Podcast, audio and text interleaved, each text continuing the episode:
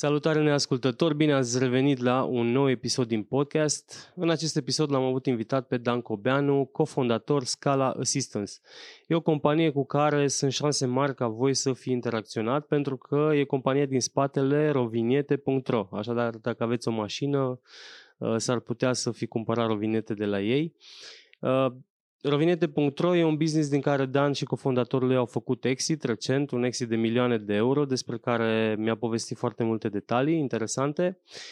Ce este însă și mai interesant este că a fost un business o sută la sută bootstrapped, adică a fost construit doar din banii fondatorilor și din profiturile business-ului în sine. Așadar, cred că e un episod pe care merită să îl ascultați până la final. Înainte de a trece mai departe la episodul de azi, aș vrea să le mulțumesc partenerilor noștri de la Banca Transilvania, alături de care producem acest podcast și alături de care sper să reușim să producem episoade cât mai mișto și să avem invitați tot mai faini pe viitor. Așadar, mulțumim Banca Transilvania. Dragi neascultători, enjoy the show!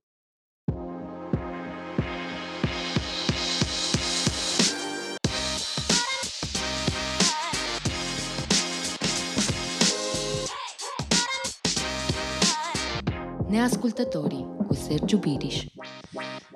Bine v-am regăsit, dragi neascultători, într-o nouă emisiune Neascultătorii. L-am astăzi alături de mine pe Dan Cobianu. Bine ai venit, Dan! Salut, Sergiu! Păi, Dan, poate nu știți foarte mulți. Cred că... Nu, te-am căutat pe Google. Ai numai câteva link-uri, Dan. Which is good. Which is good. Da, de acum te facem faimos. Uh, uite, pe, vă, zic un pic, uh, vă zic un pic despre Dan. Uh, motivul pentru care l-am invitat pe Dan este că unul dintre neascultătorii mei uh, mi-a zis, bă, da, adu-o în emisiune și pe cineva care a făcut bootstrap, a făcut un business de la zero pe banii lui, fără să aibă investitori, fonduri de investiții, nu știu ce. Hey, ladies and gentlemen, vi l-am găsit pe cel mai bootstrap uh, from them all, pentru că Dan Cobianu este fondatorul Scala Assistance, care este compania din spatele rovinete punct ro. Așa-i? Da, uh, cu o mică precizare, co Fondatorul. Cofondatorul, Co-fondatorul, da. da. Bine, că sunteți doi de Dan, e greu. Exact. E, e, e ușor să... Este cofondatorul Scala Assistance și voi recent ați vândut business-ul, ați făcut un exit. Așa, n-am vândut, am făcut un exit. Ați făcut un exit din, din rovinete punct ro. Așadar, avem un business care e și bootstrapped, ați și făcut un exit, zic eu, de milioane de euro. Uh, tu n-ai voie să-mi zici. Am tot tras, vă zic, am tot tras uh, de el să-mi zic că zi-mă, Dane, cu cât ați vândut? Nu! Da, n-am voie, o să, o să spun în momentul în care clauza o să-și înceteze efectul, o să publicăm. Când? Nu e nicio problemă. Păi undeva în două mii douăzeci și doi, nu mai e mult de așteptat. Bun, ok, atunci facem următoarea chestie, până în două mii douăzeci și doi. Uh, Bănuie că sunt chestii pe care mi le poți zice, care sunt informații publice, de genul. Cât ați avut cifră de afaceri în ultimul... Uh, da, două mii optsprezece cred că s-a încheiat undeva cincizeci și trei de milioane de euro pe aici. cincizeci și trei de milioane de euro. Da. Ok. Bun, deci tu nu poți să-mi zici cu cât ai vândut. Dar, pornind... Facem următorul exercițiu. Deci tu ai, vând... uh, ai avut cifră de afaceri cincizeci și trei de milioane. Îmi imaginez că într-un astfel de business marja e foarte, foarte mică. Corect? Corect. Adică... Probabil undeva... E un business de volume. Da. Deci trebuie să ai vânzări foarte, foarte mulți clienți. Da, marja e mică, probabil sub cinci la sută, îmi imaginez pe acolo. Da, Gen. eu zic că e mult sub cinci la sută. Mult sub cinci la sută. Bun, să zicem, zic eu, doi. Ok. Bun, deci dacă tu ai făcut cincizeci și trei de milioane și ai marjă doi la sută, aia înseamnă că faci un milion profit brut pe an. Matematic e corectă, matematic prezumția e cor- prezumția mea matematic. E corectă matematic. Bun. Și atunci, dacă un astfel de business, una, încă o chestie, da, încă o, încă o presupunere, un astfel de business se vinde pe probabil multiplu de profit, că nu poți să-l vinzi pe floricele pe câmpii, având în vedere că e un business unde ai un singur furnizor, statul, corect? Corect. Și foarte, foarte mulți clienți. Și atunci, dacă tu îl vinzi multiplu de profit și să zicem că faci un milion profit pe an, Aia înseamnă multiplu de un milion, sunt mai multe milioane. Deci ai vândut pe niște milioane. Gata. Eu... Nici nu poți să confirm, nici nu poți să infirm. Așa, adică, perfect. Gata. Bun. Păi nu, stai un pic, dacă l-ai vândut pe sute de mii, mă supăr că nu ai venit la mine să mă întrebă, Sergiu, nu vrei un business de cincizeci și trei de milioane pe an, pe câteva sute de mii. Bun. Um, Dane, uh, mă bucur să te-am aici uh, și mă bucur pentru succesul vostru și pentru că ați reușit să uh, aveți acest exit. Aș vrea să te întreb chestii. Sunt foarte curios de foarte multe chestii. Unu, cum, cum ai ajuns, de unde vii, care e background-ul tău, cum ai ajuns la Rovinete? Bănuiesc că ai avut ceva... Da, a fost un journey interesant. Eu deloc sunt din Galați. Deci, far away, da? Depinde dacă ești la Constanța. Nu așa. Da, deci nu, far away de Cluj. Da. Așa. Uh, nu pot să-ți încep de la liceu, dar hai să sărim nu, câteva nu, etape. Fac, da? Nu, da, normal. Uh... Da, ideea e că am, am, ajuns, am ajuns în Iași să fac facultatea, mi-a plăcut un oraș foarte, foarte mișto, am terminat acolo, am întors în Galați și uh, ceea ce le spun uh, tuturor care mă întreabă, ok, ce facem prima dată după ce terminăm facultatea, Uh, s-a întâmplat și la mine, uh, m-a marcat foarte mult primul, uh, primul job pe care l-am avut. Prac- practic, uh, deci eu am terminat facultatea F E A, îi spunea, Facultatea de Economie și Administrare a Afacerilor. Mm. Sună așa, spionaj. Da, și cred că e așa ai învățat să da, administrezi da, da, afaceri. Da, da, da, da, da, da. Nu, am învățat cum să învăț, cam atâta, da, da. Uh, și... Uh, Ulterior, mi-am dorit foarte mult, am făcut o specializare, un master în bănci și burse de valori, așa se, așa se numea, și mi-am dorit foarte mult să lucrez în banking.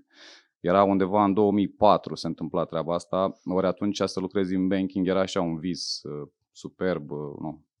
Uh-huh. If you have usual parents, it's not gonna happen. Uh-huh. Și practic, ok, bun, ce facem? Că n-avem cum să te angajăm mama în bancă, că m-am depus de C V-uri de m-am plictisit. Nici da. N-aveam să depui C V-uri, cred că în două mii patru, așa, tot așa știai pe cineva care îți lua C V-ul. Și uh, am mers la societățile de asigurări și m-am angajat la ASIBAN. ASIB. Doamne, ce am urât pe ASIB, îmi pare rău, nu, nu mai există, nu? Nu, nu în două mii nouă Vai, a făcut o fuziune până absorbție Grupama. Ah. Mamă, i-am urât pe ASIBAN, am pierdut bani cu ASIBAN. Pare rău. Asta, pățești. Da, de, da. Și ce ai fost la ASIBAN? Eram inspector de asigurări. Inspector de asigurări. No? Uite cum sună. Mamă, îți dai seama ce mândrie când mi-au dat carte de vizită. Mamă, era inspector. Gadget. Fiul lui James Bond. Fiul lui James Bond. Ok. Ok, și am făcut toată chestia asta uh, timp de aproape un an de zile în Galați, până mi-am dat seama că, mă, no, it's not... It's not ok, lucrurile nu merg în, în direcția corectă, deși începusem să fac bani, să am comisioane, mi se părea așa un pic că uh, e același peisaj în fiecare zi și nu, nu o să, nu o să rezist mult. Am zis, ok, bun, o să plec, o să plec în București. Între timp uh, l-am cunoscut uh, pe asociatul meu, pe Dan Ciceu, uh, el uh, lucra la un broker din București. Deci voi de cincisprezece ani v-ați da. cunoscut și lucrați da, da, da. împreună. Exact, da. Și uh, am zis, mă, zic, eu nu mai rezist aici, eu uh, plec la București. Oh, oh, în regulă, povesteam, pur și simplu povesteam, Era, eram doar amici, po- povesteam diverse chestii.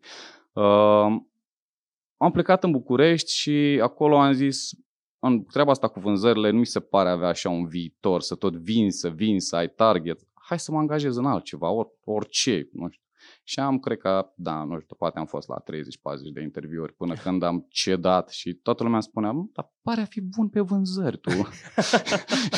Nu-ți puteai... Da, da, a, a, dar avem un job pe vânzări. Dar, știi? Și da, am zis, bă, da, ok, asta e și până la urmă Dan zice, mă, hai totuși la brokerul la care, la care lucrez eu, el, el era deja în Cluj și lucra, era reprezentantul brokerului Asigest la Cluj. Și hai, uite, vorbesc eu cu băieții să faci un interviu cu ei, o să fie fain, hai, încearcă acolo.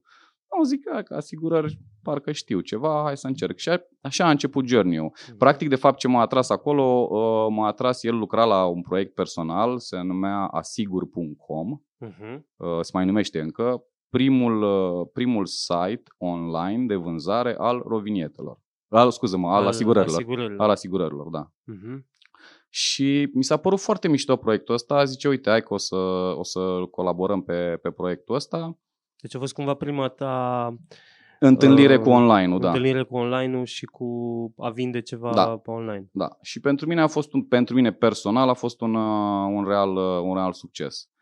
Așa s-a strâns și relația dintre, dintre noi și am colaborat și în zona de business, nu doar, nu doar ca amici, până când tot mai veneam la Cluj, îl mai vizitam, zice, am încercat să găsim tot felul de variante, să ne, să ne dezvoltăm. Și chestia cu rovinetele a apărut așa, dintr-o întâmplare pură, mergeam undeva în vacanță. Amândoi, când era? Undeva în două mii șapte a fost asta. două mii șapte două mii șapte, da. Așa, dacă stau să mă gândesc, deci undeva în două mii șapte v-a venit, v-a venit ideea. Da, da. Okay. două mii șapte ne-a venit ideea, ne-a venit dintr-o nevoie, că plecam din Cluj, eram la, eram la el în Cluj și plecam undeva la schi, tot am încercat să cumpărăm rovinete de la benzinării, pe atunci erau stickerele alea galbene, nu știu dacă îți mai aduce aminte. Alea, dacă, le capsau, nu? Da, le compostai valabilitatea, uh-huh. nu, nu exista o valabilitate online să poți să zici că o poți verifica undeva, doar verificai stickerul din geam. Okay. Și am descoperit că nu prea vrea nimeni să vândă pe șapte zile rovineta, când același sticker îl putea vinde pe un an de zile uh-huh. și să-și ia un comision mult mai bun. Și am văzut aici o oportunitate, zic, mă, uite, treaba asta seamănă cu R C A-ul, R C A făceam deja, R C A răspundere civilă auto, da. R C A făceam deja, băi, zic, e și mai mișto că nu are daune. Deci ai vândut-o și terminat. Uh-huh. Da? Nu-ți mai vine omul înapoi. Da. Să... Și nu e nimic pe online. Oh, cool. Și stai un pic, tu, voi v-ați gândit să vinde stickerele alea pe internet? Da. Ăsta a fost business-ul? Da, da, ăsta a fost business-ul. Inovație, mâncați așa. Da. Da, dar de fapt e o nevoie, era o nevoie era... și nu făcea nimeni? Uh, nu, la momentul respectiv nu făcea nimeni. Uh, rovinete punct ro a fost un site frumos galben, ceva nu mai mă aduc. Am, am o captură pe undeva. Cumpără stickerul de aici. Așa, pe care l-a făcut Dan singur, uh-huh. adică s-a chinuit. Na, la vremea respectivă, în două mii șapte, na, el, el e jurist, deci cumva... Ok. Da, asta e formarea lui, deci na, nu i-a fost foarte, foarte simplu. Și na, am zis, na, ok, cum facem chestia asta? Ne-am calculat, am zis, na, câte camioane trebuie să vindem, de câte rovinete trebuie să vindem bani la camioane ca să putem să supraviețuim și ușor, ușor să lăsăm deoparte business-ul de asigurări, mm. pentru că nu-l vedeam mergând împreună. Uh, și asta e foarte important pentru bootstrapping, să poți să ai un venit inițial de undeva sau să ai niște bani puși deoparte din care să reziști, din care să fii cât de cât confortabil. Pentru că în momentul în care te apucă disperarea financiară, mm-hmm. n-ai cum să mai fii nici creativ, nici focusat, nici absolut nimic. Și cred că e, cred că e foarte important nu să fii comfortable, deci să nu ne înțelegem. Dar să ai o sursă de venit. Dar să ai o sursă de venit care să-ți permită să-ți trăiești viața într-un mod normal. Mm-hmm. Ar fi de preferat. Deci ideal așa, așa văd. Și am pus cumva pe, pe pilot automat toată treaba asta cu asigurările. Am angajat niște persoane care se ocupe de portofoliile noastre și noi am început să ne focusăm pe rovinete. Bineînțeles, înainte de toate trebuie să ne luăm licența sau, mă rog, acordul, să semnăm un, un acord cu compania de, compania de drumuri.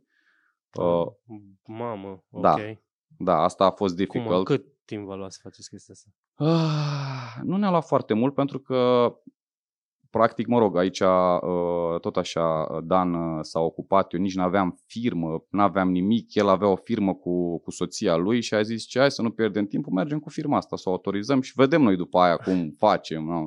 Important e să faci, să nu te gândești foarte mult, știi? Corect. Și s-a dus acolo, l-a explicat la oamenii aia că no, vrem să facem un site online. Site online, uh-huh. asta e exprimarea corectă, da, site online, unde să vindem rovinete. Și erau așa un pic cam, bă, da, da, n-avem de asta. Cred că o să fie o chestie mișto. Și am avut, am avut deschiderea asta pentru că probabil acum noi cu toții prima dată spunem că ok, în structurile de stat nu sunt oameni ok, nu sunt oameni pregătiți, nu sunt, nu sunt răuvoitori, dar nu întotdeauna așa. Oamenii au zis, mă, bă, sună interesant, uite, o să avem și noi o reprezentare online a vânzărilor, ca și companie de drumuri. Ceea ce e mișto, e, uh-huh. ei s-au gândit că o să fie un proiect fain. Și până la urmă, în mod evident, așa a și fost. Și asta ne-a ajutat foarte mult. Dacă ne-am fi dus probabil să ne deschidem un punct, cred că eu, eu sunt Nu, nu, nu, o, o pornim băieții de afară. Dacă se aude zgomot, o pornim băieții de afară, picamărul, suntem da. În România. Mă, suntem optimiști. Măcar se lucrează, se lucrează optimiști, da, da. Da, le mulțumim că fix acum. Scuză-mă, da, continuă. Ok, și, deci probabil de asta spuneam, dacă ne-am fi dus că vrem să facem un punct de lucru fizic unde să vine în rovinete în vama, ar fi fost mult mai greu, uh-huh. dar online le-a plăcut ideea și au fost de acord. Ok. Deci, de, la, de la început ați uh, avut vreo integrare tehnică cu ei sau? Nu, nu. Păi dacă erau sticăre, nu prea aveai ce să integrezi. Pur și simplu îți dădea camionul de sticăre? Sau? Exact, exact. Nu era un camion că erau foarte micuțe, uh-huh. dar îți dădea stocul de sticăre și făceai gestiune pe ele, pur și simplu le trimiteai prin plic clienților. Uh-huh. Însă de la început a avut o tracțiune foarte faină pentru că practic noi am picat pe o, pe o problemă a parcurilor auto care își doreau foarte mult să-și externalizeze chestia asta, să nu mai trebuiască să stea la rând la poștă mm. sau la Petrom în fiecare zi cu tabelul în mână, ăia să capseze. Ei vreau să scape și să dea cuiva chestia asta, să facă alții dacă se poate. Iar dacă o fac și gratis, pentru că noi primeam un comision de vânzare de la compania de drumuri, wow, e, adică e tot ce poți să-ți dorești. Foarte tare. Deci voi, uh, practic... Nevoia cea mai mare a avut-o companiile, nu exact. Neapărat... Uh, da. Deci nu retail-ul, retail. corporate, zona de corporate. Zona de corporate. Da, nu retail-ul. Parcurile auto. Exact, uh-huh. exact. Uh, practic, inițial, dacă îți vine să crezi și trebuie să-ți vină să crezi, uh-huh. că al mine se poate verifica, cred că comisionul care îl plăteam pentru o plată cu cardul pe site, dacă un client ne plătea cu cardul online pe site, un sticker, de asta să îl trimitem, era mai mare decât comisionul încasat de la compania de drumuri. Deci noi am o bună bucată de vreme. Ați subvenționat. Am subvenționat, pentru că era cartea noastră de vizită, era singurul mod în care ne permiteam să ne facem reclamă. Ah, foarte tare. Și asta totul din banii voștri? Da, da. Din da. ce bani aveați? Din ce bani aveam, am business. susținut. Norocul nostru a fost că a început să prindă tracțiune repede și să avem clienți, persoane juridice cu parcuri auto destul de repede. Deci n-a, n-a fost o perioadă, dar aproape de un an cam a fost așa, uh-huh. zero pe zero, ca să zicem. Da? Și cât timp, cât timp a durat chestia asta cu stickerele? Undeva în două mii zece s-a oprit, a intrat în funcțiune sistemul care este și acum. Da? Adică cu rovineta electronică? Rovineta electronică, da. Uh-huh. Da, a intrat în funcțiune acest sistem și cred că noi am fost primii sau printre primii care ne-au și-am bătut la ușă, ok, vrem un A P I. Ok, ați dus la ne-am, ne-am dus Ministerul la, Transporturilor, compania de drumuri. Compania de drumuri și a zis... Vrem și noi acces la A P I. Păi okay. stai așa că... De-a zic, cum a fost discuția asta? A, deci a fost... Nu. Un pic, asta a fost așa un pic mind, mind-blowing pentru că no, virus, treburi, ne atacă, ne atacă. Și aici din nou am zis, no, bun, cum, cum să facem? Că noi totuși vrem acces și dacă ei ne-au dat o platformă practic, au zis voi puteți să vindeți în platforma asta ca oricare alt distribuitor. Numai că nu te puteai dezvolta cu platforma respectivă, în primul rând că era în opinia noastră destul de greoaie, dar nu puteai să scalezi business-ul așa. Nu puteai să găsești noi locuri în care să vinzi pe platforma lor. Și ne-am propus de la început, a fost foarte clar pentru noi că trebuie să se conecteze la ceea ce aveam deja noi și că în felul ăsta o să putem să, să avem niște rezultate faine. Și cum i-ați convins? Bun, i-am convins în felul următor. Le-am spus, bun, noi nu suntem tehnici, nici voi nu sunteți tehnici, hai să luăm a second opinion. Chemați un consultant cu care voi lucrați, cu care voi ați lucrat, să-și dea cu părerea ce înseamnă o conexiune A P I și dacă sistemul pe care l-ați dezvoltat e pregătit pentru conexiune A P I. Noi știam că e pregătit pentru că, fiind un sistem foarte mare care se integra cu camere video de supraveghere, mm-hmm. cu partea lor financiară, deci n-avea cum să n-aibă A P I-uri, era imposibil și mai ales la nivelul două mii zece. Mm-hmm. Și au chemat una, un reprezentant al companiei cu care ei colaborau și omul a zis da, it's ok, it's doable, it's already developed sau it's almost already developed. Trebuie să sune. Da, să sune. După ce noi ne-am conectat și ceilalți distribuitori și-au dorit fix același lucru, pentru că fiecare vrea să lucreze în platforma deci lui. V-a apărut, v-a apărut compet- competiția. Exact, exact. Asta nu e un lucru rău, e un lucru bun, că te ajută da. să, să, te, să te... Câți competitori ați avut? Doar pe partea de online am mai avut încă doi competitori care erau deja distribuitori. Okay. dintre care unul din ei s-a și închis la un moment dat pentru că, mă rog, au fost acolo niște probleme cu plățile, au trebuit să se închidă business-ul. Dar să revenim la, uh-huh. la ceea ce spuneam. Am reușit să trecem și de chestia asta cu, cu zona de A P I și practic de aici a început adevăratul business. Cre- adevărata creștere. Adevărata creștere, da. Deci de aici a fost skyrocketing pentru că no, creșteam cu patruzeci la sută pe an în fiecare an. Și wow. Deci cel mai rău an cred că l-am avut douăzeci la sută creștere din, din două mii zece în două mii optsprezece. Hmm. Deci a fost așa o creștere galopantă. Foarte tare.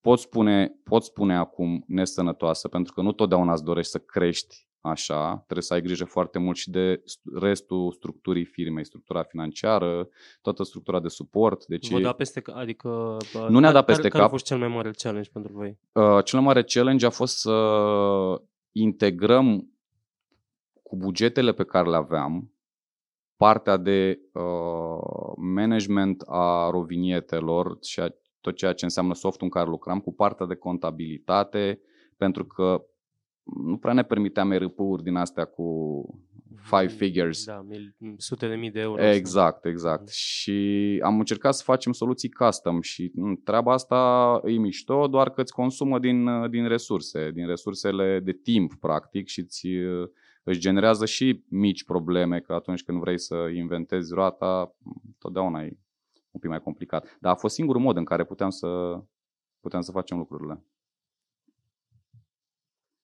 Um, și mă mai gândeam la, la o chestie. Dacă, dacă a, a mers așa de bine, v-ați gândit să vă extindeți în, în alte țări, să, să duceți modelul în alte țări sau deja în alte țări era o altă mâncare de pește? Uh, ce am făcut noi a fost să ne poziționăm pe zonele de, să găsim practic colaboratori sau locații dispuse să ne primească și pe zonele de vamă, uh-huh. dar în țara respectivă. Deci, de exemplu, în Ungaria, să poți să-ți iei rovinieta înainte să intri în România. Ok. Da? Și, și pe chestia asta ne-am, ne-am dezvoltat prin puncte de lucru ale, ale noastre în, în Ungaria. Da?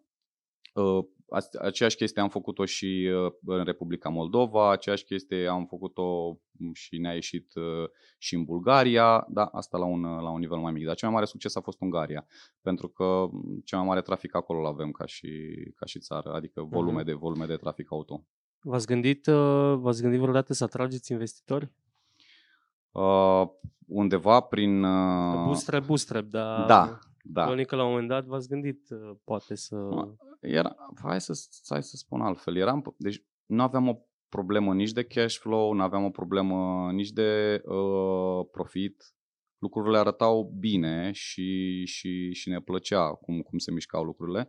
Dar am început să, am început să ne gândim, ok, ce am putea face dacă am avea la dispoziție tot bugetul care noi îl transformam în, în profit pentru investiții sau mai mult. Uh-huh. Și am văzut că, ok, se poate mai mult. Și am început să ne gândim, am început să ne gândim la investiții. Însă e, e destul de greu să, să te gândești la, la investiții și să primești investitori, mai ales dacă te uiți în ca și ani două mii treisprezece două mii paisprezece în România, uh-huh. și mai ales dacă te uiți că e un business cu statul. Ah, da, corect. Bănică e un pic scary pentru orice investitor să intre într-un business cu statul, că nu e neapărat... Da, pentru că... Deși... Poate nici nu e predictibil, nu știu, poate schimb, să schimbă o lege sau... Deși pe zona asta poate e mai greu să se schimbe legile. Chiar așa. Ce, ce e cumva la noi invers față de cum e în alte, în alte țări, practic în U K sau știu eu, în Franța, dacă ai un contract cu statul, e o onoare. Adică asta arată că mă, e un furnizor reliable care produce un serviciu pentru stat. Deci e wow, ca atunci când ești uh, furnizorul Casei Regale în România. Și dacă îți pui emblema asta de furnizorul Casei Regale, mă, e wow, adică uh-huh. oferi niște servicii faine. La noi, cumva, cultura zice, o, dacă are un business cu statul, sigur, sigur face el ceva. La acolo. Știm noi cum e cu antreprenorii ăștia, ai lăsați, nu? Și din punctul ăsta de vedere a fost, a fost greu, iar o altă chestiune care a fost un pic dificilă în perioada aia, nici nu eram foarte mari să se poată uita un fond la noi. Deci, uh-huh. cred că dacă comparăm cu discuțiile care le avem acum, cel puțin, un, cel mult un angel... Uh-huh. Dacă dorea să investească și n-am, am zis că nu, nu mergem pe varianta asta, ne vedem de drumul nostru. Bine, probabil, probabil e și genul de business unde strategia ta e, bă, trebuie să fii top unu, doi, trei în țară, cine e top unu, doi, trei au luat piața și în rest exact. nu mai exact. nu mai are nimeni loc. Um, adică te știu și statul și-a făcut un site al lor.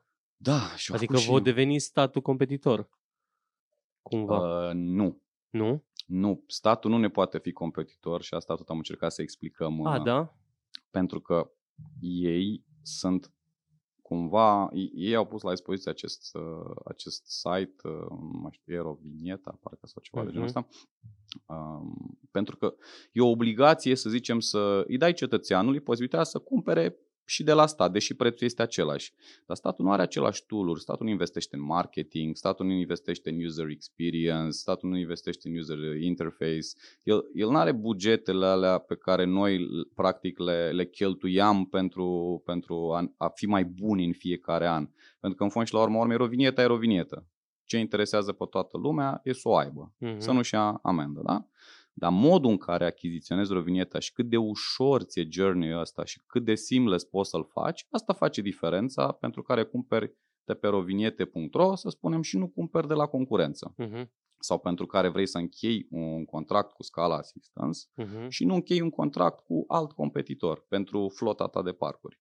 Și noi aici am căutat noi canale de vânzare tot timpul. Unde să mai băgăm rovinieta, unde să mai... găsim un loc, eu aș fi băgat-o și în farmacie dacă permite legea. Deci visul nostru a fost să te dai jos din bloc și poți să-ți cumperi o vinietă. Foarte interesant.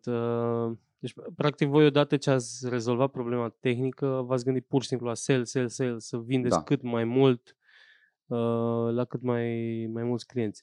Cum, cum au ajuns cei care v-au cumpărat? Cum au ajuns la voi? Și da, în, în, în paralel, până în anul două mii paisprezece, am avut și business-ul de asigurări. A, l-a ținut totuși așa mult? Da, da, l-am ținut, ah, okay. pentru că creștea frumos, adică și dacă inițial eram o companie care era agent de asigurări, în două mii unsprezece ne-am făcut o companie de brokeraj în asigurări. Pentru că era chiar era un business care funcționa. Uh, undeva în două mii paisprezece uh, am zis, uh, mă rog, final de două mii treisprezece două mii paisprezece am văzut că no, nu mai putem avea focus pe business-ul ăla și nu are rost să-l mai ținem, de preferat ar fi să-l vindem cât încă portofoliu este ok, pentru că în asigurări ceea ce contează e portofoliul de clienți. Practic ăla uh-huh. se vinde, ăla se, ăla se cumpără, ăla se vinde, ăla se okay, tranzacționează. Hai da? să vindem până nu scade. Hai să vindem până începe sau... să scadă da. și cât cifrele sunt încă ok. Și am început să căutăm. Nu e un lucru ușor să vinzi un portofoliu în asigurări pentru că vrei nu vrei este o relație personală. Clientul face cu doamna X, uh-huh. care e agentul. Nu face cu mine, Dan Cobianu, care e ownerul business-ului, sau nu face cu Scala Broker, cum se numea compania de brokeraj, da. ci face cu persoana respectivă care stă la telefon cu ea, cu, cu el. Și uh, cu toate astea am găsit o variantă în care să, să, putem vinde, să putem vinde portofoliu separat și compania de brokeraj am vândut-o cuiva care avea nevoie de o companie de brokeraj already done, să nu mai trebuiască să, să treacă prin să toate procesele. Exact, da. Uh, în procesul ăsta de, de a vinde, uh, am cunoscut și pe unul din reprezentanții uh, viitorilor cumpărători ai Scala Assistance. Uh, nu era pe atunci în, în formula asta. Compania care a cumpărat Scala Assistance se numește Obsidian, e o companie din Elveția. Dar am început discuțiile cu el legate de, de partea de brokeraj, practic. Nu ne gândeam pe atunci să, să facem ceva okay. cu, cu Scala Assistance. Uh, nu ne-a ieșit, uh, să zicem, în ghilimele, exit-ul pe, pe asigurări cu, cu ei, dar uh, am, rămas, uh, am rămas în contact și tot, am, tot ne-am mai văzut, am mai povestit diverse chestii, până când uh, undeva prin două mii, la doi trei ani diferență, a început să ne încolțească gândul ăsta în cap. Ne-am uitat la, la, la site-ul rovinete punct ro, ne-am uitat la business-ul pe care îl aveam la cifre, am văzut că ok, bine ar fi dacă am putea să facem un exit, trecuseră deja undeva la aproape zece ani uh-huh. și începusem să vedem limitările noastre, deci nu limitările business-ului, ci limitările noastre în a duce la etapă următoare business-ul. Și cred că și asta e, e, e foarte important, să fii sincer cu tine și să te uiți să zici, no, ok, eu până aici l-am putut aduce. Nu, nu e o rușine, nu e absolut nimic, e doar o chestiune obiectivă care te ajută să mergi mai departe, pur și simplu. Și am zis, no, ok, noi cred că cam, cam asta am putut să facem. Bine ar fi să, să și marcăm pozitiv chestia asta printr-un cash-in, să zicem așa. Și au venit diverse variante, să rămânem acționari, să rămânem în management, să tot așa. Am început să cernem din ele, ne-am întâlnit din nou cu, cu, cu, tipul de care, cu tipul de care povesteam, care între timp devenise reprezentantul Obsidian în, în, în România, elvețian și el, și el la rândul lui. Și uh, ușor, ușor așa am demarat, au avut și ei aceste nelămuriri ce se întâmplă cu, cu business-ul, pentru că este un singur furnizor și bineînțeles este statul și așa mai departe. Au început să, să caute și să vadă că ok, este o legislație în spate, este o legislație care e necesară și peste și care... De predictibilă. Exact, peste care nu s-ar putea trece. Uh, discutăm de piața rovinetelor de aproape trei sute de milioane de euro pe an. Deci nu putem spune că de mâine statul o să zică nu mai am nevoie de asta trei sute de milioane, scoatem rovineta. Și totuși bani recurenți care vin de la oameni și care sunt bani exact. Super clean, vorba și, aia. Adică și ex- mai ales că n-ai deja un sistem money. In place.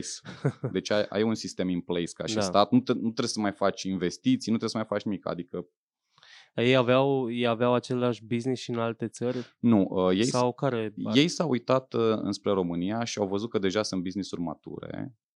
Uh-huh. Care pot fi achiziționate și aveau experiența aceasta de a crește, de a crește business-uri. Și practic prima lor uh, achiziție în România, uh, noi am fost. Ok. Și uh, repet, inițial am cochetat cu ideea de a rămâne în firmă și până la urmă am căzut cu toții de acord că ok, o să mai rămânem o perioadă, dar doar pe zona de, de consultanță, să putem face transferul de know-how, dar ulterior ei își doresc, își doresc tot pachetul de acțiuni. Foarte interesant. Asta când s-a întâmplat? Când ați finalizat? Am finalizat în, la finalul lui două mii optsprezece. Finalul două mii optsprezece. Ah, ok, deci a trecut ceva timp de atunci. Da, uh, da. Doar că exitul efectiv l-ați făcut abia exact. Acum recent, ca exact, să exact. Ați finalizat, că ați mai rămas un an de zile cu ei. Uh, bravo, oricum, foarte tare ca, uh, ca poveste. Sunt foarte curios uh, ce, care, care a fost cel mai mare challenge la, la toată povestea asta? Uh, povestea cu exitul sau povestea cu rovinetele? Că povestea, povestea asta antreprenorială luată așa ca întreg, uh, pentru că, uite, tu ești încă un exemplu, voi sunteți încă un exemplu că, știi, overnight success usually takes fifteen years. Știi, că te, da. Până la urmă, tot, tot v-a luat zece ani de zile să puneți business-ul pe roate, ați trecut da. printr-o modificarea legislației, nu? Ca da. Să fie rovineta electronică, dar dacă nu erați în business-ul cu uh, stickere, ați fi pierdut trenul grav, cu siguranță. Clar, cu siguranță la, cu siguranță. Uh, deci ați fost la momentul potrivit în uh, business-ul care trebuie și ați profitat de asta și ați știut și partea Aș știu și să vă integrați uh, uh, din punct de vedere tech cu statul și cu și, compania de drumuri. Și tech și legal, pentru că acolo legal, e o legislație acolo, da. și uh, a trebuit să o respectăm și orice pas care am vrut să-l facem am, am cerut uh, aprobări întotdeauna, pentru că altfel uh, contractul era unul foarte dur, dacă se întâmpla ceva putea oricând să, să oprească fără uh-huh. absolut nicio problemă și de asta ne-am dorit și să... Aici a fost cumva o luptă între creativitatea noastră, ca și antreprenori, și a respecta uh, cu sfințenie legislația, astfel încât să nu-ți periclitezi business-ul. Pentru că, așa cum spuneam, noi vedeam rovinetele și în farmacie, adică îmi se părea uh-huh. ok, și acum îți cumperi acum deodorant din farmacie, care nu mai de e doar o farmacie, și nu-ți cumperi rovinete, acum e la parterul blocului. Uh-huh. Și absolut uh, orice am făcut, uh, am mers, am discutat, uh, totdeauna l-am explicat și am zis, zic, ok, haideți să ne gândim care e interesul statului aici, să încaseze cât mai mulți bani posibil uh-huh. și care e interesul cetățeanului. Să se poată să aibă ușor, acces îndemână, cât mai ușor, să nu poată să spună nimeni, domnule, am stat la rând în benzinărie, n-am găsit, camera a fost înainte să ajung eu să iau și toată camera video de, de uh-huh. supraveghere. Și încercând să rezolvăm, noi practic am fost un, ca, un, ca un man in the middle care încearcă să fie very, very nice și very, very professional cu ambele părți. Atât cu furnizorul nostru, cu statul român, cât și cu clientul nostru, da? Cetățeanul român, care avea nevoie de ceva obligatoriu. Deci nu era o chestiune dacă să-mi iau uh-huh. sau dacă mi se merită, era obligatoriu. Și atunci, cu cât poți să-i faci călătoria asta mai plăcută, cu atât el o să fie mai mulțumit și o să fie un returning customer. Deci diferența, tot cumva user experience-ul a făcut-o... Da. Um, Cu cât, e, cu cât elimini, știi că se zice că dacă ai într-un orice funnel, într-un, uh, uh, dacă trebuie să realizezi ceva în mai mulți pași, cu cât ai mai mulți pași, cu atâta pierzi. pierzi. Da. Uh, ci că fiecare pas în plus e minus treizeci la sută uh, conversie. Îți dai seama, dincolo de patru da... nu-ți permiți. Exact. Deci fiecare pas în plus adăugat la orice, un buton de next, un absolut orice... Bine, nu patru, am greșit aici, e treizeci din, e treizeci din ce rămâne, dar da, oricum, da, oricum da, da, nu-i da, plăcut. Da. Um, ce, cum te-a schimbat pe tine povestea asta? Ce ai, ce crezi că ai, ai învățat cel mai mult din, din toată experiența? Uh, uh, cred că cel mai important e să, să scăpăm de, și ce am, ce am reușit, eu am scăpat de zona asta de preconcepții, de să ai idei preconcepute referitoare începând de la ce se întâmplă dacă ai un business cu statul, la ce se întâmplă că statul e răuvoitor, că nu, absolut toate structurile, fie ele private, fie ele publice, sunt compuse din oameni, oameni care în general sunt conduși de intenții bune. Nu totdeauna reușesc să implementeze din vari motive aceste intenții bune, dar cei care sunt working people acolo, deci nu discutăm de zona politică, discutăm de oamenii care vin la birou și sunt în jobul ăla de ani de zile. Ei nu sunt atinși de zona politică, ei vor să-și facă treaba cât mai bine. Dacă le oferi tool-urile necesare, poți să ai colaborări foarte, foarte faine și cred că asta, cred că asta e foarte important. La final suntem compuși, poporul ăsta e compus din oameni, nu e compus din statul și restul. Uh-huh. Statul e ceva...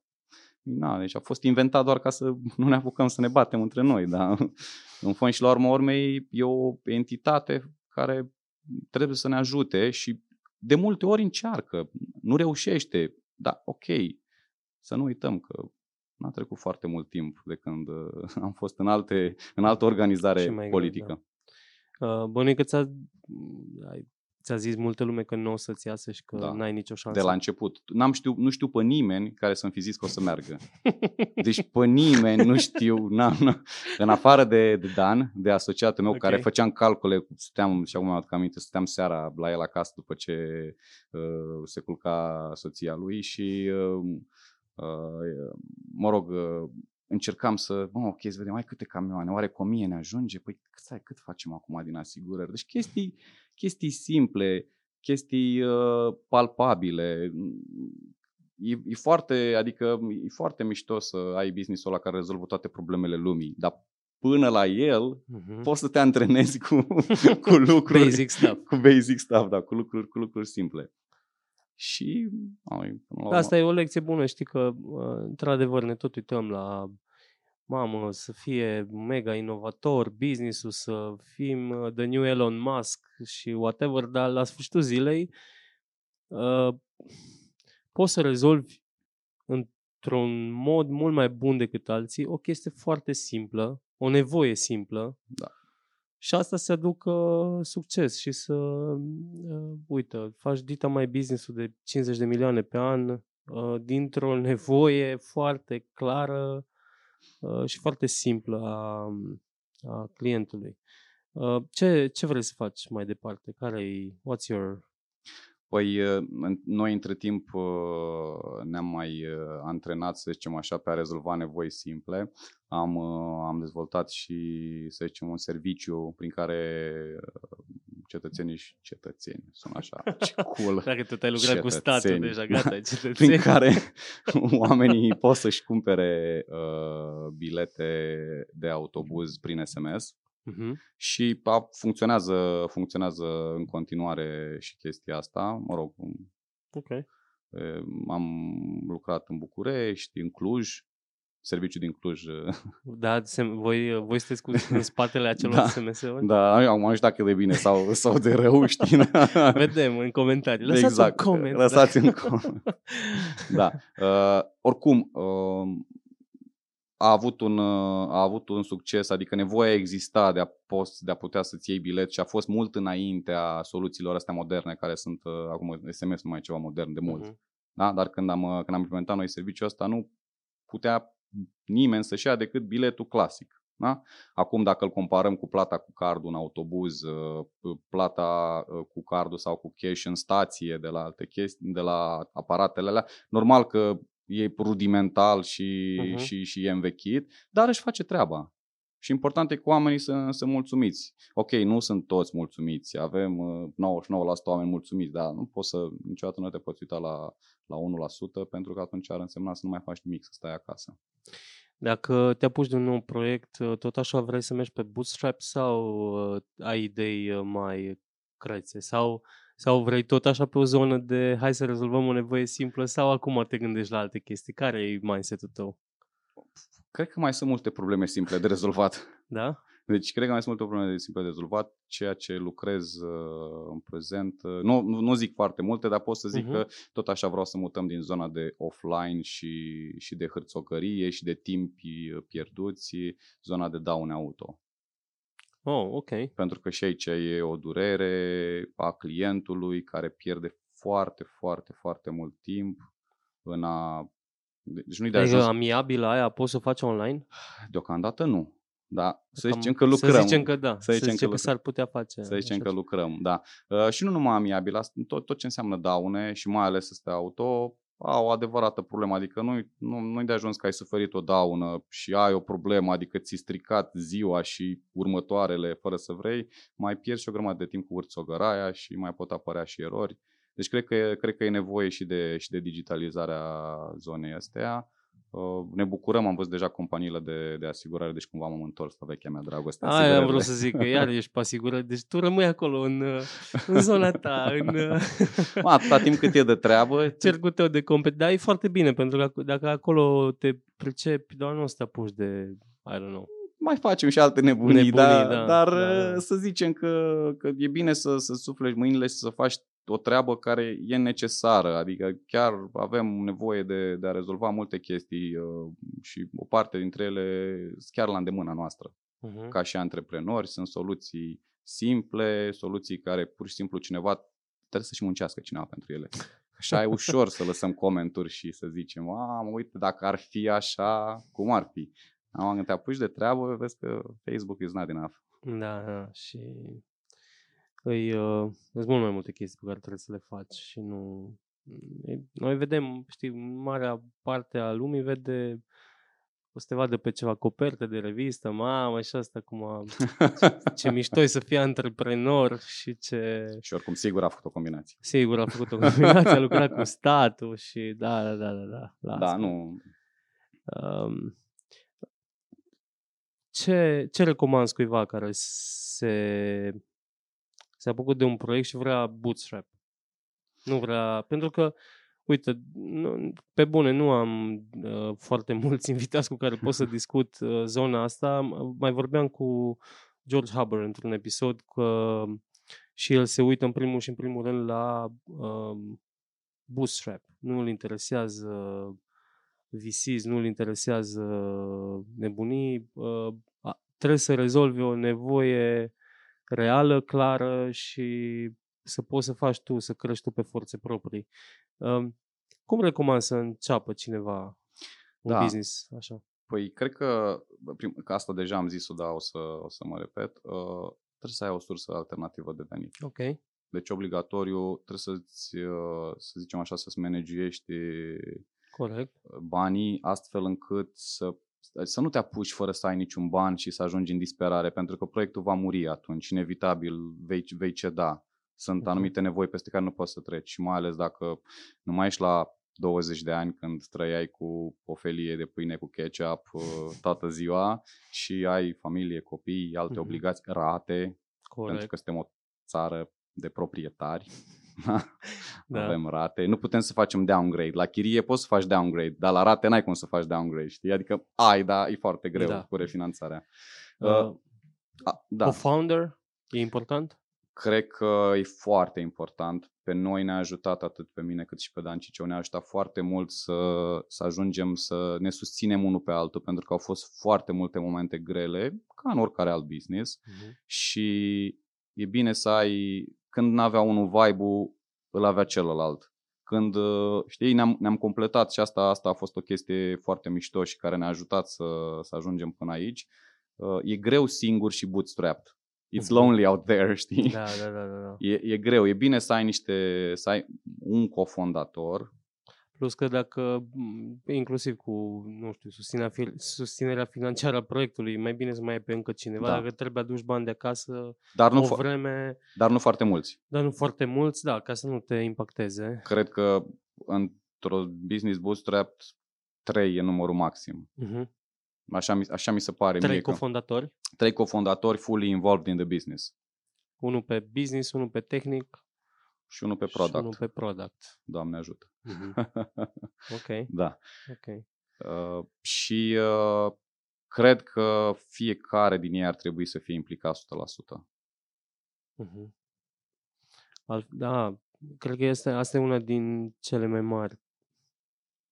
Um, nu știu. Bine, o sută la sută imposibil să fii implicat, dar... Da, dar la, un, ales... la un moment dat o să renunți, da. să poți renunța la să ce ai... mai făceai on the side și să te dedici. Să ai disponibilitatea psihică de la început, să spui, uite, ăsta este orizontul nostru de timp, noi facem acum asta, dar ușor, ușor vrem să ne mutăm aici, pentru că fiecare din cei trei, dacă nu are bani puși deoparte, înseamnă că muncește undeva sau are alt business.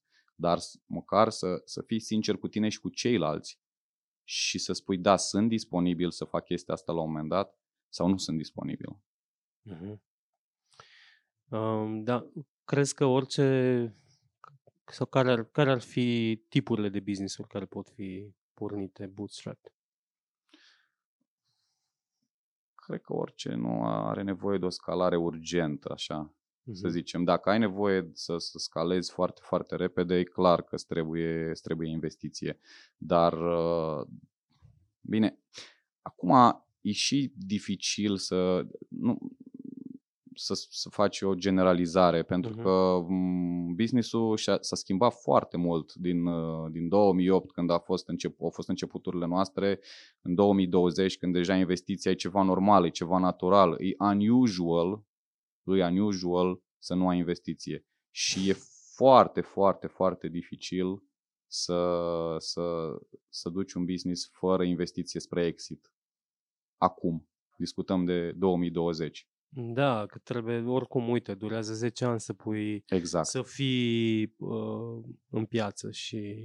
Exact. Deci trebuie să ne uităm un pic și la timpuri, dar poți să fii bootstrapped inițial. De ce nu? Poți să mergi și să iei direct series A, nu? Să zicem. Nu trebuie să treci prin pre-seed, prin seed. poți să fii bootstrapped acolo și atunci poate e o valoare mai mare și un investitor te apreciază mai mult când vede că, oh, mă, ok, au, deja au trecut de proof of concept, sunt în M V P și au mers până aici singuri pentru că au avut o sută la sută skin in the game și au crezut că e doable. Uh-huh. Și atunci valoarea ta ca și echipă e mult mai mare în ochii oricui, pentru că ați fi în serioși. Atâta timp cât nu faci profit, se investește în echipă. Corect. Nu și ideea de business, au mai avut-o alții, dacă n-au mai avut orsul mai aibă când te văd pe tine și da, execuția face diferența și execuția e făcută de echipă. Uh-huh. Uh, tu, pe lângă business-ul tău, ai fost și, investi- ai și investit în, poate în diverse proiecte, știu că ești în Risky Business investitor. Um, E ceva ce ți-a atras atenția? Îs zone în care uh, ai fi interesat să investești sau care, nu știu, ai investit în ceva interesant? Uh... Uh, da, scuze. Da, da, da, nu, nu. Uh, Atât aveam. S-a terminat acolo. Asta.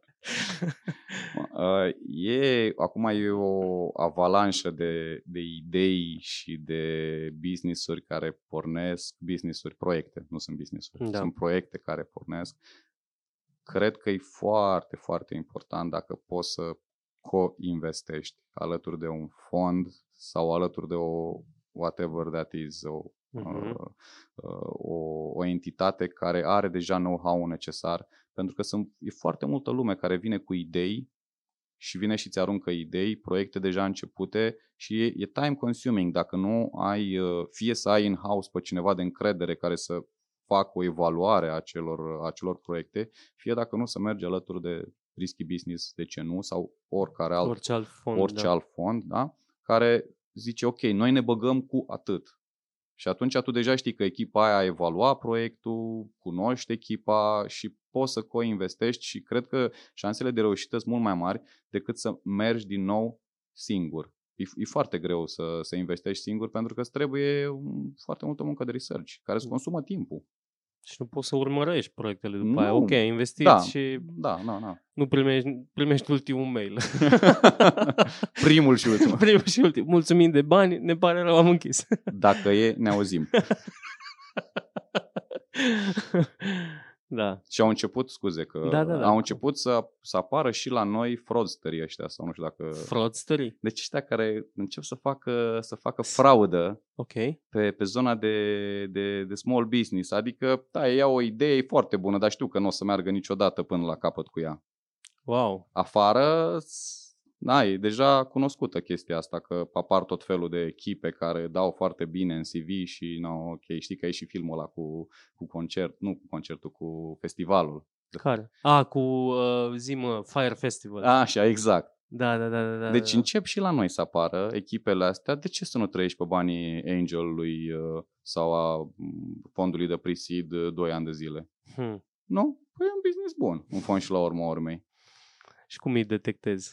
Păi de asta zic că e nevoie de multă, de multă muncă, de cercetare și discuții cu ei și asta și cred că cel mai bine e, e, e, o, e, o face o, o echipă care deja are experiență uh-huh. și echipa care managește banii unui fond, cu siguranță că are experiență. Fie el și un fond mic, nu contează, e, na, nu are importanță dimensiunea, important este ce au de pierdut oamenii aia din management.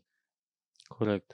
Și atunci mai, mai degrabă mergi în zona aia și, și îi ajuți și tu pe ei prin faptul că co-investești alături, iar ei te ajută pe tine prin know-how care, care l-au și care îl pun acolo să, să, să, să fie cum, cumva ca un, ca un backup pentru, pentru tine ca și investitor. Bineînțeles că nu-ți garantează nimic în mod evident. Nici nu, nu. Dar îți, dar tot eu... șansele cresc. Co-investi lângă cineva care profesionist asta face... Îți pui și tu bani acolo lângă și exact. Șansele sunt mult mai mari decât să intri tu, nu știi peste cine dai, că în momentul, mai ales când faci un exit, cred că știi, dintr-o dată ai prieteni, mult mai mulți, te caută lumea mai des. Da, ești da, mai appealing. Ești mai appealing. Da, ne uitam, aveam o idee, chiar vreau să te sun. Știi, treaba cu cancerul, da, s-a rezolvat. It's done. It's done, da. Da. Uh, unde crezi că am avea nevoie de uh, improvements ca antreprenori? Wow. În zona de tech. Că tu ți-ai pus pe carte de vizită techpreneur, nu? Da, I am the techpreneur. Nu mai ești ca antreprenori. Antreprenorii și aia care fac uh, instalațiile de canalizare, nu? Și ca să eviți a doua întrebare, antreprenor, antreprenor, dar în ce? Da. Da.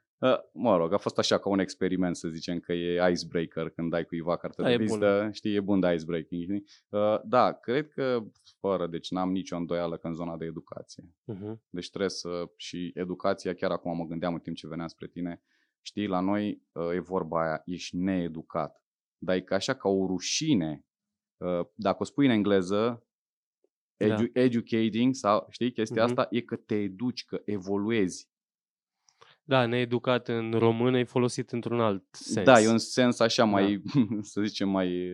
Da. Noi avem și chestia asta de uh, shaming, da? Deci ne, ne, ne... Ce o să creadă și... Exact, și cum îți crești copiii, nu ți-e rușine, știi vorba aia, mă, nu ție, nu ți-e rușine. Deci chestia da. Asta culturală pe care o avem ar trebui să, ar trebui să dispară. Și de asta ne e și frică să încercăm, tot din cauza rușinii, ne e frică să failuim, pentru că ce o să zică X, Y, Z despre noi, da? Și X, Y, Z care stau degeaba. Ei da. Nu fac nimic. Dacă tu eșuezi, e mai rău decât ce fac ei. Și cred că toate lucrurile astea se pot îndrepta prin educație și trebuie să investim în zona asta de educație, începând de la cele mai, cele mai fragede de vârste. Și nu mă refer să investim în educație financiară sau în anumite, ci pur și simplu educația noastră ca și oameni, în a, în a, fi, în a ne simți bine cu noi înșine și în a, în a ne da libertatea să încercăm lucruri, indiferent că reușim sau nu.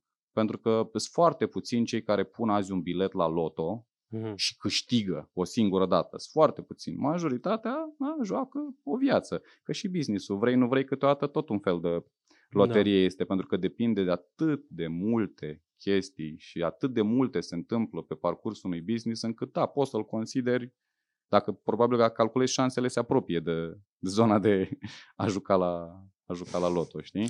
Da, cu, poate că îl controlezi mai controlezi mai bine, deși e o iluzie a controlului, o iluzie da. A controlului, pentru că sunt atâtea chestii pe care, uite, mă gândeam acum că și cu coronavirusul ăsta din China, știi? Tu îți dai seama da. Toți ăia care au livrări din China și care da. Îți tot, to, toți. toți, da. Toți care au livrări din China și care își bazeau tot business-ul. Îți dai seama că acum uh, ăștia nu mai fac. Uh, o zis că stai să vedem un pic cum se dezvoltă. Da, gândește-te la Apple. Apple. La Apple, da, deci exact. Dacă nici Apple n-avea un plan B, să zicem, da, de producție, atunci ce te poți aștepta de la micii, da. investi- micii uh, antreprenori? Da, tot timpul există factori care te pot, uh, îți pot da business-ul peste cap. Um, dacă vrei tu să mai uh, lași așa un uh, last, uh, ultimul, cu- îți dau ție ultimul cuvânt, dacă da. Vrei să mai zici ceva. Mă, nu e chiar ultimul cuvânt, vreau să zic că mi-am adus aminte o fază Baga. funny. Știi, deci în toată chestia asta care am început-o în două mii opt cu softul pe rovinete și cu dezvoltarea propriului nostru uh-huh. soft, da? Deci am avut mai multe etape. Îți povesteam că am avut un băiat da. Și apoi am mai avut un băiat care a dezvoltat. A, băiatul ăla care a da, făcut băiatul, site-ul. Băiatul, da. Deci mai mulți, au fost mai mulți băieți, știi, pentru că ți iei freelancer la un moment dat, uh-huh. că nici nu ai bugetul necesar să te îndrepți către o firmă. Și pe noi, noi clujenii, că na, nu sunt clujean, dar după ce, tot ce trece de opt no, ani, lasă, nu, nu bine. Da, exact. Pe noi clujenii ne dezavantajează foarte mult chestia asta, deși e un lucru bun, dar aia, toată zona de dezvoltare pe I T, tarifele acum, dacă vrei să colaborezi cu o firmă din Cluj, sunt tarife de extern, da? La returning-uri de intern, știi? Uh-huh. Și oarecum așa e... Na, pentru, noi a fost, pentru noi a fost dificil. Și am făcut primele două, trei variante pe partea de freelancing.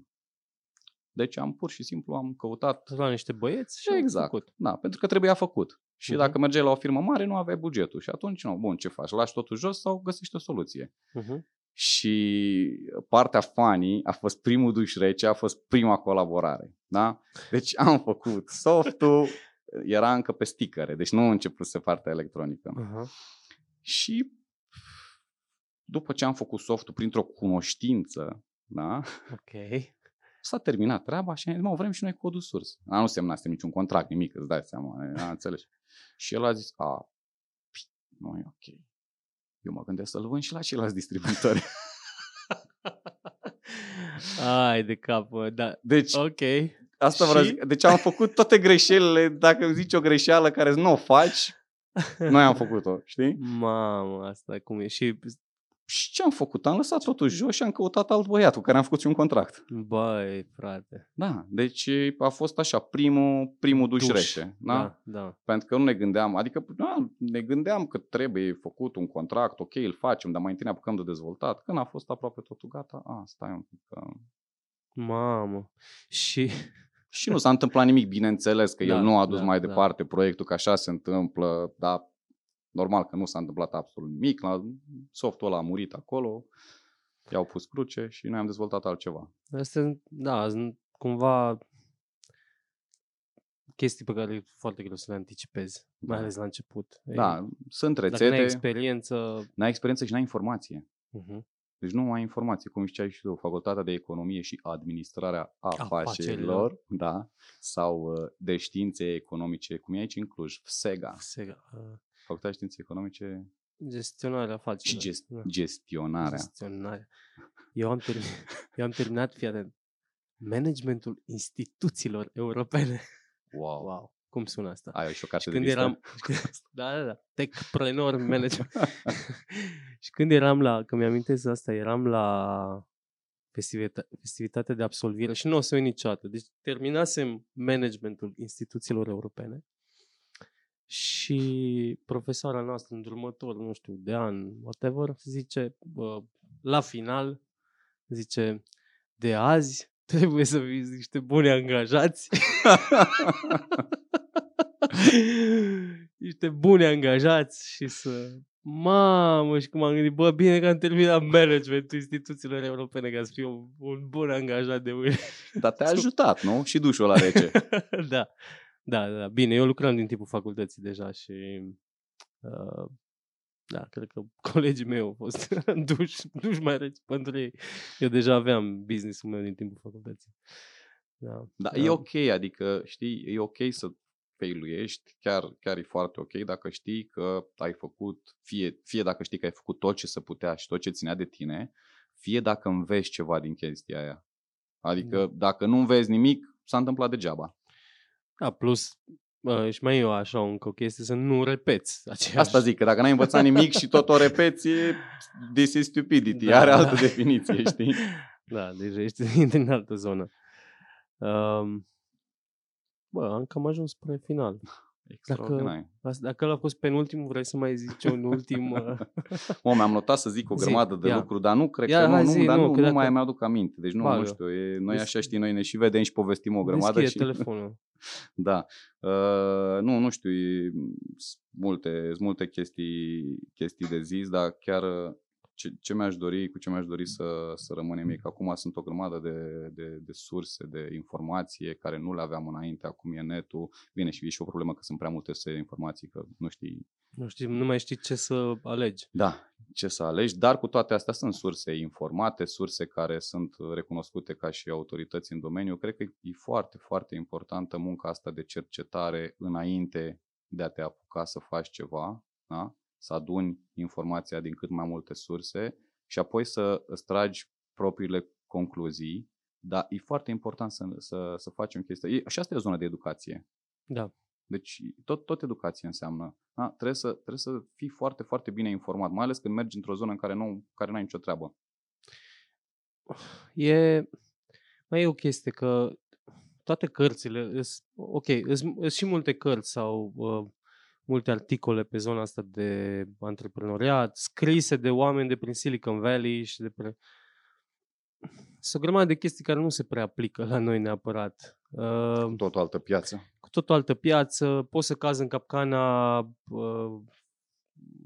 nu știu, faptului că oh my god, trebuie să ai numai o idee brilliant și șaptesprezece investitori o să sară pe tine și o să arunce cu bani după tine și cât de tare o să fii și nu știu ce și milioane și milioane și vezi articole toți cu milioane. Bine, știu, acum o să pun titlul fix aia, milioane. Clickbait, frate. Dar, dar uh, nu pot să, nu pot să crezi că uh, this is not the real life. The real life e toți ăia care chiar au reușit să aibă succes cu adevărat, au fost niște oameni care au rezolvat niște nevoi reale, nu povești și palpabile, da. palpabile pentru care cineva ar scoate un leu și ar da bani să, da. să, pentru produsele respective sau pentru serviciile respective. În rest, it's all bullshit, it's fun and games. Poți să fii, bă, poți să spui tu C E O pe LinkedIn și te duci la toate conferințele și te vezi cu toți și cu alți C E O-i. Cu alți C E O-i și nu știu ce, că it's worthless. Nu. Și asta descoperi tot de la conferințe, că jumate sunt în alt film, știi? Cel puțin jumate sunt în alt film, da? da? Și au alte, au alte chestii. Da, deci pur și simplu, do your, do your work, do your homework, da? În România chiar e, mi-e sincer, deci toată lumea spune că e, e complicat pe partea de firme și asta. Nu. Ce complic? Ce în sensul să-ți complicat? deschizi o firmă, să faci și asta. În cinci zile o deschizi. E, e foarte simplu. E foarte simplu și dacă, dacă nu te descurci tu, deși ca și antreprenor și la prima ta experiență, bine ar fi să deschizi singur firma, să vezi ce se întâmplă, uh-huh. asta așa ca o, ca o experiență, dacă chiar dacă nu o deschizi tu, îi dai o sută de euro unui avocat și a deschis-o. Crezi că lumea își supracomplică, nu știu, își... Cred că pleacă urechea. Nu, cred că pleacă urechea la prea multe lucruri. Noi suntem și destul de negativiști, din păcate, uh-huh. cultural vorbind, adică, nu, ăsta e da, adevărul. Da, Avem da. chestia asta ne că ne plângem, da, Doamne, da, da. cât e de greu și ce am făcut și numai eu și oh my god. Și când auzi în fiecare zi chestia asta și îți pleci urechea la ea, la un moment dat începi să o și crezi, știi? Uh-huh. Deci pur și simplu începi să o și crezi. Și bine ar fi, în momentul în care te duci tu singur și vezi, bă, stai mă, a fost așa de greu, mă. Parcă, parcă a fost ok. Când te întreabă tanti acolo la ghișeu, zice, cum vrei să fii înainte, te întreba, plătitor sau nu ești plătitor T V A sau impozit pe profit sau impozit pe venit. Înainte puteai să uh-huh. alegi chestia asta. Și tu zici, stai așa că nu știu, dar mă o să caut, să văd ce înseamnă. Că, nu-i mare chestie. Da, și ai aflat, te-ai înțeles, ai te uitat la doi trei oameni, ai dat două trei telefoane, dar toată chestia asta te ajută să te înveți să-ți cauți răspunsurile tale. E foarte important să-ți cauți răspunsurile tale. Nu neapărat că ai citit și gata, îi dai un like-ul ăla acolo pe forum și să-i dea Dumnezeu sănătate că a rezolvat în locul meu toată treaba asta. Eu ai cât mă chinuiam. Asta merge numai când îți cumperi boxe noi sau în sistem audio. La business da. nu merge. Și tot, tot, toată treaba asta, tot journey-ul ăsta, din chestia asta cred că se, se compune și aici reușești să, să ții, așa cum spuneai tu, un pic în frâu lucrurile și să, să ai un fel de iluzia controlului at the end of the day, dar da. a, tot e bine. Deci nu știu, încearcă. Eu, încearcă. Dacă, eu dacă, aș, dacă aș, aș fi tânăr, gen douăzeci și nouă, nu, nu-s bătrân, dar să mai am o dată douăzeci și patru, să ies din facultate, știi?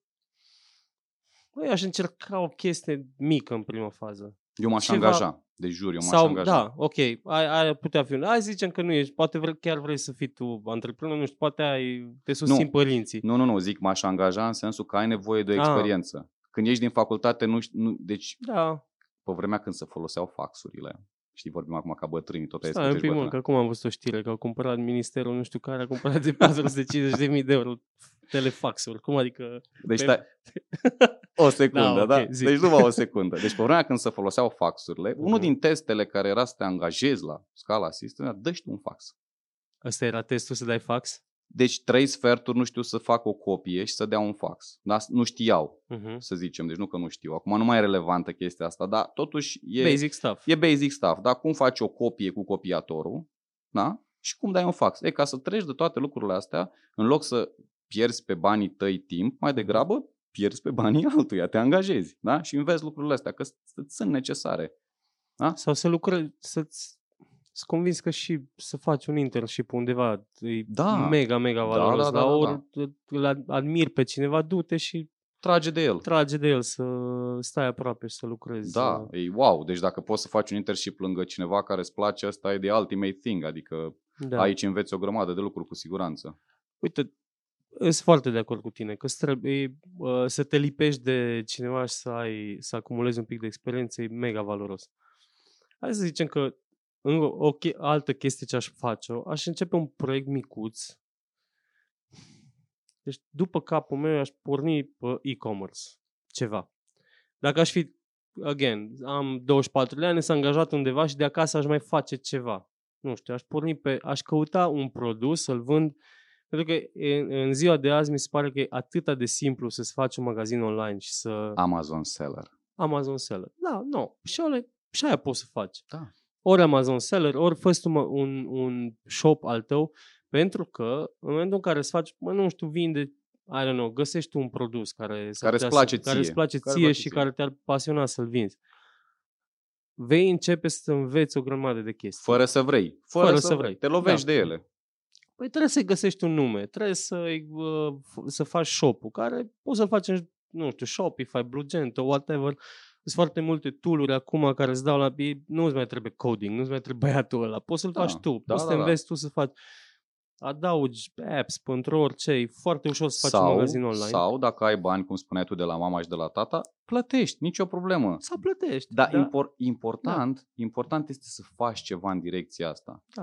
Deci trebuie să, trebuie să te apuci să-ți pui mâinile și creierul în mișcare. Că nu va fi bă, business-ul ăla de miliarde și nu știu, bă, da. dar trebuie să începi de undeva și trebuie să înveți să faci Știi ceva. Tu, lângă fiecare uh, Zuckerberg care a abandonat facultatea, deci ăsta a abandonat Harvard, da, să ne înțelegem, da. sau ce-o fi abandonat el, dar nu a abandonat în Târgu Jiu vreo facultate, adică, știi, trebuie să te...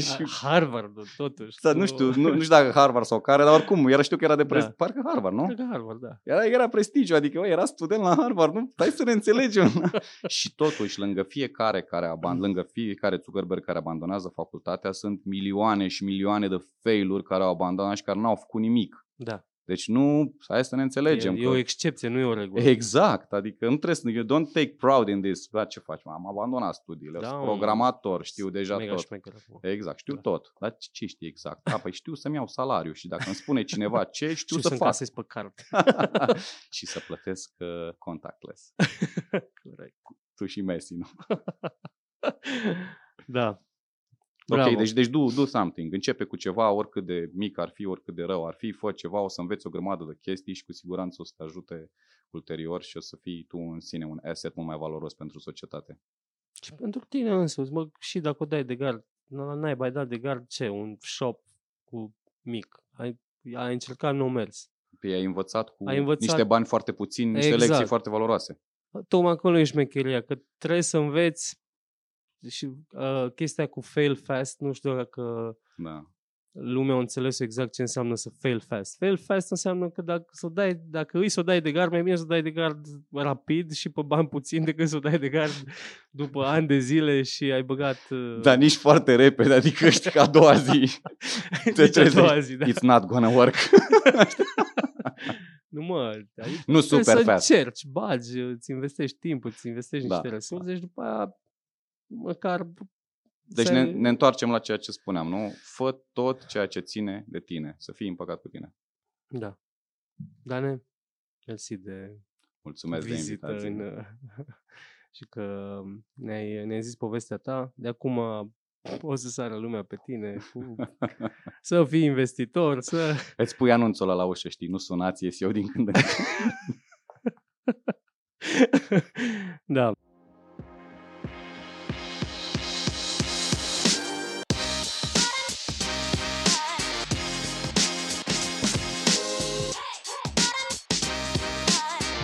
Neascultătorii cu Sergiu Biriș. Sper că v-a plăcut episodul de azi. Nu uitați, lăsați un review, un comment, o sugestie. Sunt binevenite sugestiile pentru că mă ajută să aleg invitați din ce în ce mai mișto și să dezbatem subiecte noi în emisiune. Mulțumim încă o dată partenerilor de la Banca Transilvania, alături de care producem acest podcast. Până data viitoare, rămâneți neascultători. Pa, pa!